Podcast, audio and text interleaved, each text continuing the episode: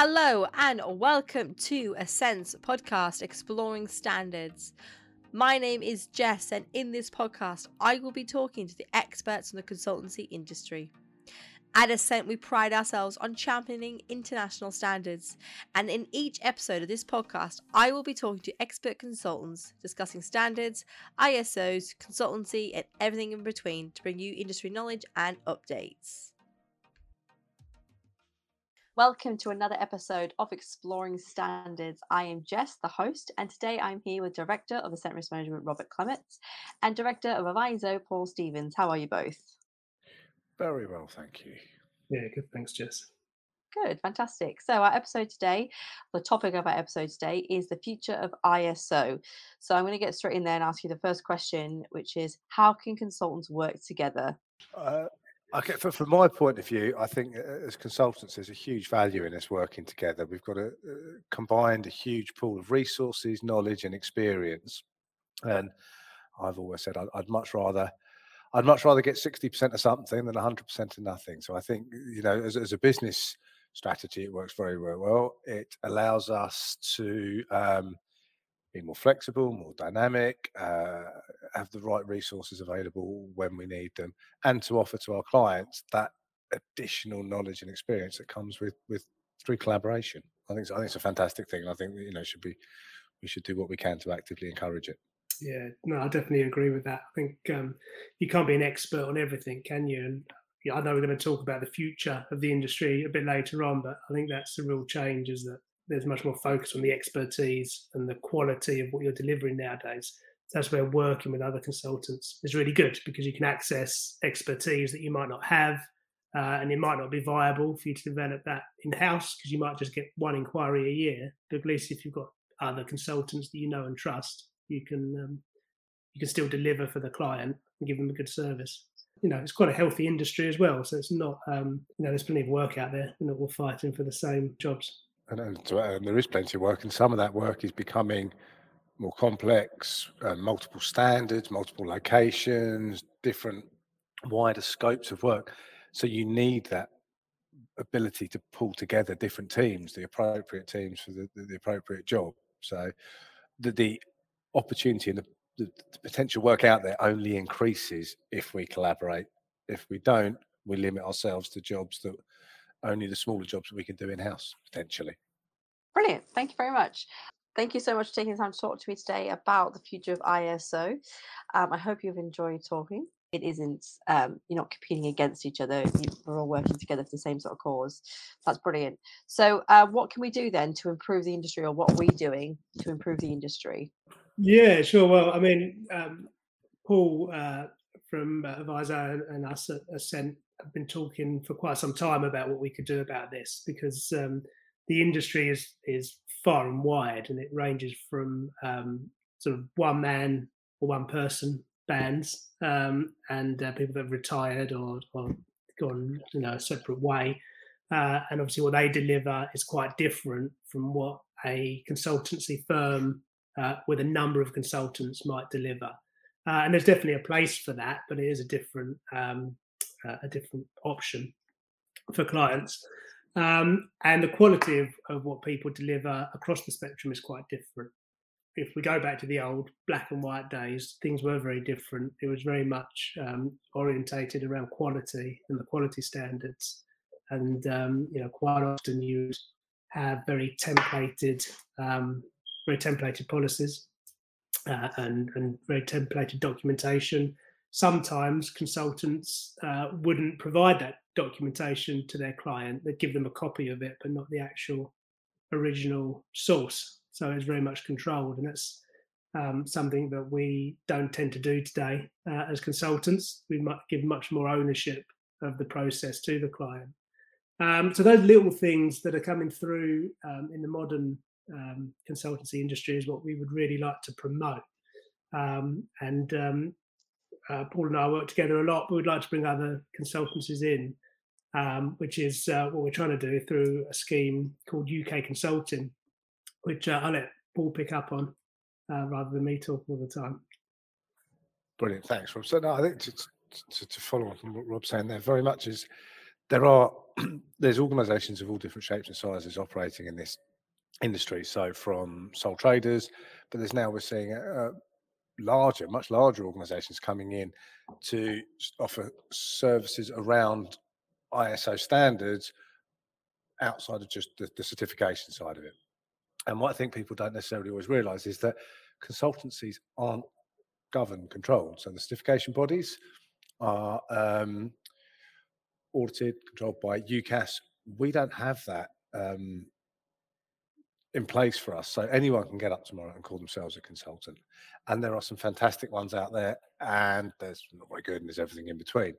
What we're looking to do is is, is help the consultancies that, that want to improve, including us, so everyone to, to, to, work to really high standards, to have something to show for that, and, and to be able to evidence that to potential clients. I think that's that's really important that we've all got a way of showing to clients that this is the quality of work, the quality of standards you can expect from when working with firm these types of businesses, and that can only help pull the whole industry up, um, where people get more value from the certificates they they obtain, they get more value from the process. They're more likely to go for more certificates. They're more likely to um, continue to engage with the ones they've got. So I, I think it's again improving standards across the industry, anything that can be done to do that is only going to improve the industry as a whole and the public perception of ISO standards, which varies based on the work that people have done with them.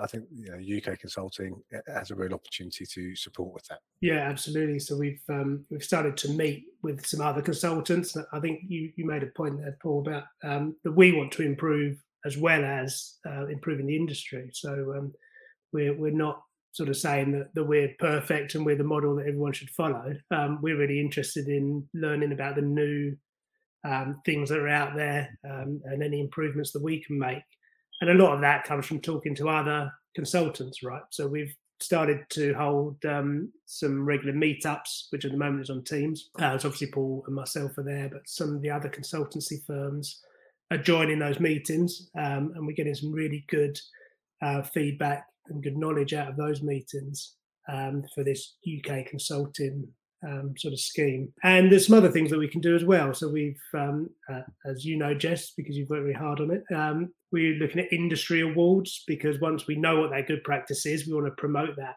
out to the industry. Um, so an award um, system is one way of doing that. We've also worked in the past to um, to publish some of our anonymous non-conformance data, so we can see where where clients might be falling down a little bit or which areas are weaker in the standards. Uh, and by pulling putting all of our data together, we get a much better idea of what's going on out there. And sometimes you can really see, can't you, Paul, where there might have been a, a UKAS guidance or you know some area that they're focusing on, and suddenly you're getting a lot of, of non-conformities in those clauses. Very much so. We've just seen uh, clearly something's been raised by UKAS around risk um, risk method risk management methodology risk methodology in 27 and we just see a sudden change in outcomes from auditors who we, we have a lot of experience working with certification bodies and then we, we can pick up and we can learn from that. We can say okay that the actual expectation the clause hasn't changed but the expectation around that has changed. How can we you know address that issue for all of our clients not just the individuals? And then yeah. the only other thing to, to add i think is rob you touched on the fact that historically consultants would provide some generic locked up templates that met the clause of the standard. I think the essence of that is consultancy is about getting someone else in to do the job for you, the job that you don't perhaps have the technical experience with. We uh, having to move from that more to a knowledge transfer position. We need to ensure and enable our clients to go through the audits to uh, have ownership of their management system, not just the IP, but the, the, the processes and procedures described within it auditors no longer just want to see some generic templates. They want to know that the person they are auditing understands those and, and, understands the logic and the thinking behind them. So as consultants, we can't just come in and go, boom, here's your system, present that. It's, it's a knowledge transfer, it's an education piece, it's, it's a sharing um, experience where the client is left with the ownership, the IP, um, to continue to manage that yeah, going forward. I think that that is a gen, a definite change. I'm sort of jumping ahead of myself a little bit that I've seen in the industry over time. No, that's great. Um, because as I was going to say, my next question was sort of like, how has ISO changed? You know, since you guys have entered the industry. Um, obviously, Paul, you've just done a really good sort of description of how you think it's changed. But Rob, you've got anything to add to that? Um, well, I can always add something, Jess. You know that. Um, Yeah, Try and stop him. yeah, I mean, I think that's um, that, that's all absolutely a fair point. I think it is much harder now to get a system certified that is purely a template consultant-driven um, system. Um, I completely echo that knowledge transfer um, principle that that Paul um, promotes as well.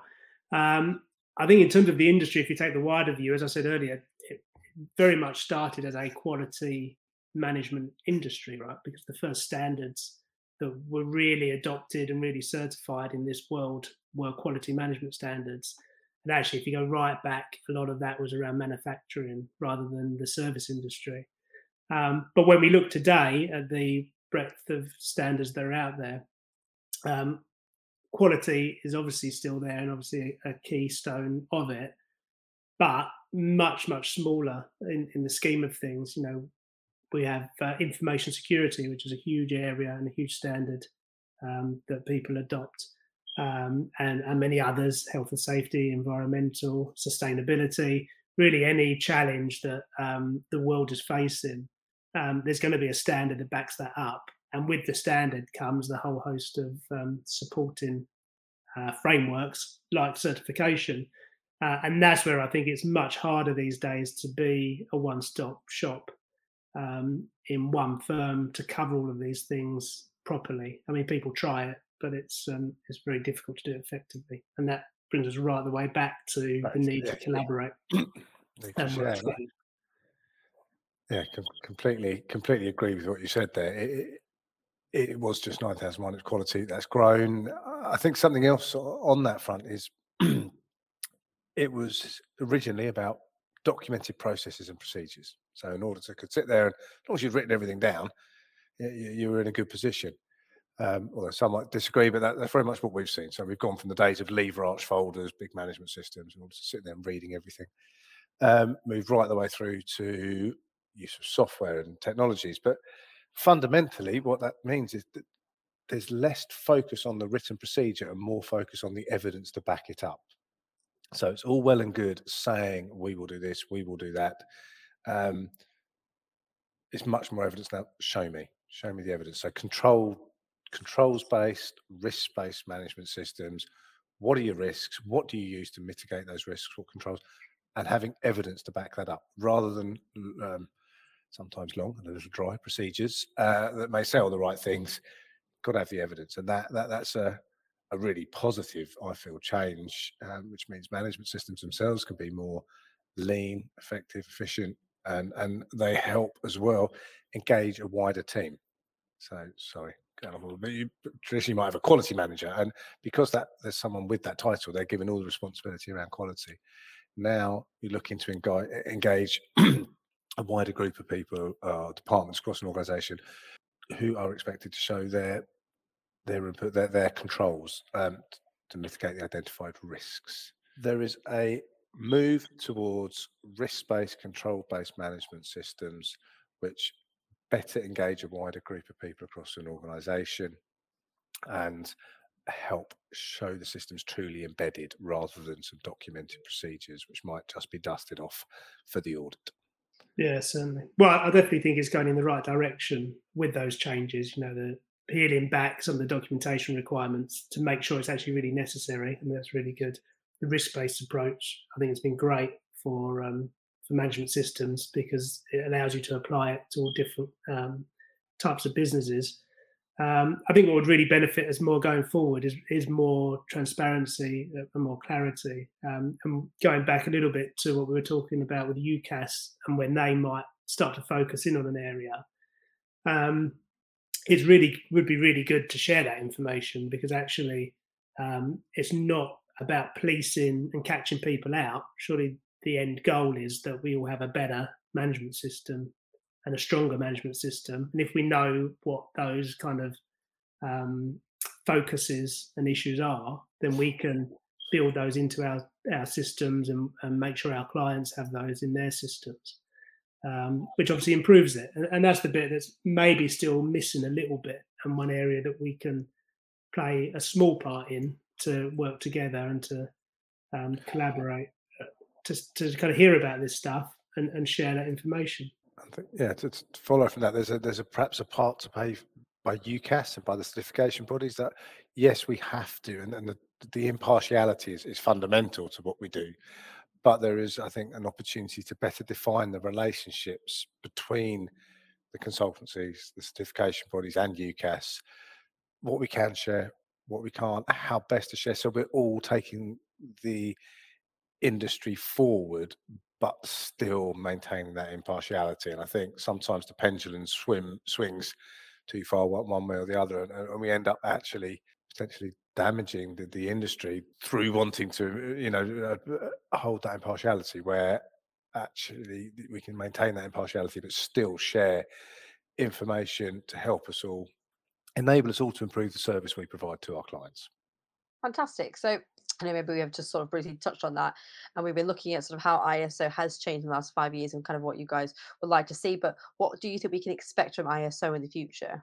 What we can expect and what I'd like probably varies slightly. Um, I would like to see a continuation of the risk-based approach, evidence-based, easier um, integration of technology to evidence compliance. So, do we need long policies and procedures if if controls are automated, for example? So, yeah, I, I think continuation of the integration or the ability to integrate standards. So, you know, we, are seeing this, this culture of compliance where companies will start maybe with one or two certificates and build that up. We have clients with six or seven different certificates. The easier to integrate those, the better. I'd like to see that. Um, yeah, I mean, I think um, that they're moving in that direction with the common framework that's been around for a while. And I know that they're doing a lot of work at the moment on the brand of the 9001 because perhaps some would argue has lost its way a little bit. So um, I'd expect to see um, that changing a little bit, the quality management side in the future. Environmental, I'd love to see um, more focus on aligning aspects with risks. So we we combine our aspects and risk register 14001, but at the minute it's very it's more challenging to do. The standard could be certainly better aligned with the other standards. So we could look at environmental risks. Obviously, we still need to consider impacts and significant impacts. But I think there's a real opportunity there, and that's something that which would go a long way to increasing the ability to integrate these standards and just ensure people got the most value from them.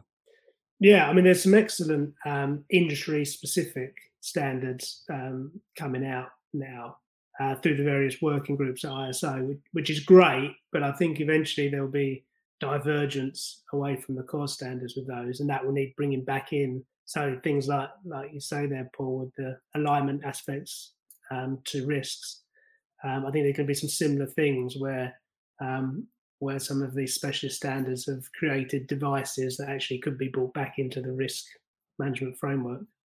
Um, so that'd be interesting to see. But I mean, we we like to keep on top of these things, and uh, we like a challenge. I know Paul does as well. So let's try and stay ahead of the game. But uh, yeah. I, am looking forward to seeing it continue to evolve, and that's I think the most important thing is that it does evolve. It doesn't stay still because if it's staying still, it's slowly but surely becoming out of date and less relevant to people. So I think change is needed. We should push forward with them. We won't all get everything right every time, but the most important thing is we continue to try and push and develop in line with ever changing workplace workplace environments. Brilliant. Thank you very much. Um, well, just one thing I was just going to add: um, if there's any consultants or any consultancy firms out there um, that sort of like what we've spoken about today and would like to be involved in improving the industry, the UK consulting website is up, so it's ukconsulting.org. Um, so that's where these initiatives and these meetings uh, are being kept. Um, and we are trying to arrange regular meetups um, with, with, Paul, myself, uh, and several other consultants. So if you are interested in that, then um, please let us know. Um, we've got a LinkedIn page and a LinkedIn group as well. So you can find us on LinkedIn. Um, but yeah, we'd love to have more people involved in, in building this kind of um, group of consultants that can represent the interests of consultants like Paul said at the start, there's no regulation, there's no accreditation, there's nothing that kind of um, regulates consultants. Uh, and although we, we don't see it as something that regulates consultants, it's some it's going to be a body that represents the interests in the industry and tries to engage with stakeholders, you know, like hopefully people like UKAS, uh, cert bodies, others out there. So um, yeah, please get in touch. Um, yeah, um, I'll pop a link in the show descriptions uh, to both the LinkedIn page and the UK Consulting webpage as well for anyone who wants to find more information. Thank you so much for taking the time to talk to me today about the future of ISO. Um, I hope you've enjoyed talking. Um, I think it's been very, too very not too painful. Um, it's been very insightful. If you have enjoyed listening to today's episode, please make sure to subscribe and give us a review and like, um, and watch out for the next episode.